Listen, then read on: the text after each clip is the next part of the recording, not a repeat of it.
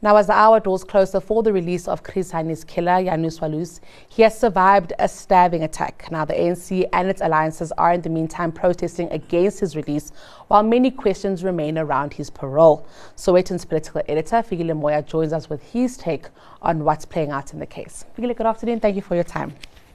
Thank you. Good, good afternoon. All right, so let's talk about Janusz Walus um, and the subsequent assassination of Chris Hani. I think it was back in 93. Um, he serves his time. He's had quite a few attempts at being granted parole, all failed. Where are we now that the Constitutional Court then grants him his parole? The, the Constitutional Court used a provision in the Constitution where the use of administrative power has to be seen to be reasonable and in the interest of broader law. You know, so one cannot just say that I am making a decision because I have power. The Constitution says, show us that you are reasonable in the use of the state power that you have. So it came to the conclusion that the reasons given by the Minister of justice at the time, or the ministers of justice over the years for not giving Janus were not reasonable. They, they, were not good enough in terms of you couldn't just say that you know because I say so. You know you can't you can't do that with a, with constitutional power. So it came to the conclusion that. Um, there is no good reason not to grant him parole, and therefore he, he should be given parole. Mm-hmm. You know, um, I would venture to say that uh, the Constitution being about uh, fairness and justice and about individual rights as well, mm-hmm. you know, it would have said if he had not killed Chris Hani, if he had killed someone else, would he have uh, received parole? And if the answer is yes, then he should get it. If the answer was no, then he shouldn't. But if you if the only reason you are withholding it is because of who Chris Hani was, then that is unreasonable. Sure. Um, that is a very hard pill to swallow, I must admit. So let's just talk about it. He is a Polish citizen. He is serving time in South Africa. Um, what's supposed to happen on, upon his release? The story is contentious. Yes. He says he has not uh, um, uh, applied for, uh, you know, his, his um, citizenship was revoked. Mm-hmm. He says he hasn't reapplied for that citizenship.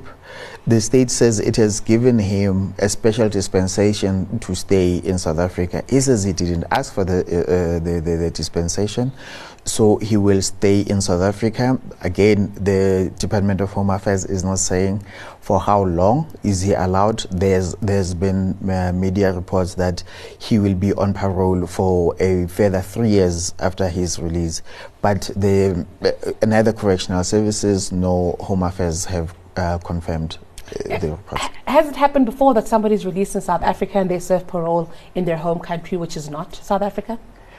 I am not aware of mm. uh, of any such case. Mm. Um, I think I think uh, the reason, in fact, uh, Minister Motsoaledi was saying uh, on Sunday that um, he he can't give answers. He he admitted that it was a complex question mm. because it included um, home affairs uh, correctional services, Justice. international relations. Oh. So it, it's it's a bit complex. Yeah. Yeah. So I mean, I think what's what's also maybe alarming here is the fact that this relays this will probably remain in the public eye for a long time, and so mm. it is one of those cases that we will be watching closely. But then yesterday, um, while we were guess waiting for this month mm. for him to be released, we then heard news that he was stabbed and attacked um, mm. at Kgosi Mampuru prison in um, in Pretoria. Yeah. Um, what do we know about that?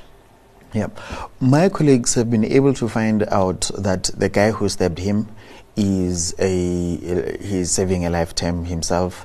He's a former um, uh, uh, MK uh, veteran. He he is in prison for a double murder of um, police officers. Um, I think around 2010, 2011. So yeah, um, that that is the information we have so far. Mm. I think maybe what's what's what's what a normal citizen would have with mm. this regards, um, Fikile, is really the timing, yeah. you know, of this attack. Um, is this really evidence of the fact that um, South Africans are truly disgruntled by the decision to have um, Janusz Walus be granted um, parole, and uh, people are then, you know, acting violently and maybe irrationally? Yeah. Uh, the release of Janusz or non-release regarding uh, regardless of where you stand on the topic is a divisive topic. You know it's a highly polarizing issue in our country and you would expect that there would be people who hold strong views either way that said, um, we have here, there is a, a, a, tendency amongst prisoners that people who are in, in jail tend to, tend to not even tell their fellow inmates that they are being released because um, people, the, the, the the emotions of being locked up, you know, get released and, and they, they tend to harm uh, one another uh, when they know that so and so is being released. so it, it could be a normal prison uh, lifestyle, mm-hmm. as it were. It could be someone with a passionate political uh, outlook, and it could be other things. Mm-hmm. It could be any other thing, really. Yeah. All right, and so um, let's just also talk about whether this decision is reflective of the ANC government. And the reason that I ask this is because if you are in social media uh, where lots of political discussions are being had, it is seen that you know the ANC let us down in this mm. regard. But the, the, judiciary is supposed to be very independent of all politics, and this decision was taken by the Constitutional Court in a country that has a constitutional democracy. Mm. Is it at all an indictment on the, the politics of the country or the politics of the day? I think I think if the ANC were to go back to its own roots, you know, um, the Freedom Charter, South Africa belongs to all who live in it, black and white, that um, the struggle is not only to liberate black people from oppression, but also white people from their own sense of superiority, you know. So, uh, the ANC, the outcome of the ANC struggle, the ANC and other political organizations' struggle, would be a deepened human rights culture and if that human rights culture, uh, if a Walus benefits from that higher culture, um, then I don't think I, I, wouldn't say the ANC has led the country down. Mm. You know, if you had if you're to replace the apartheid government with the arbitrary um, race and, and where ministers can abuse their power as much as they like, then you would only have changed the face of government rather than the essence the spirit, of, yes, and yes. spirit of government. No, absolutely, I completely mm. understand. We'll definitely be watching these developments. Really, thank you so much for your time. Always a pleasure. It's a pleasure. That was Sowetan's political editor, Fikile Moya.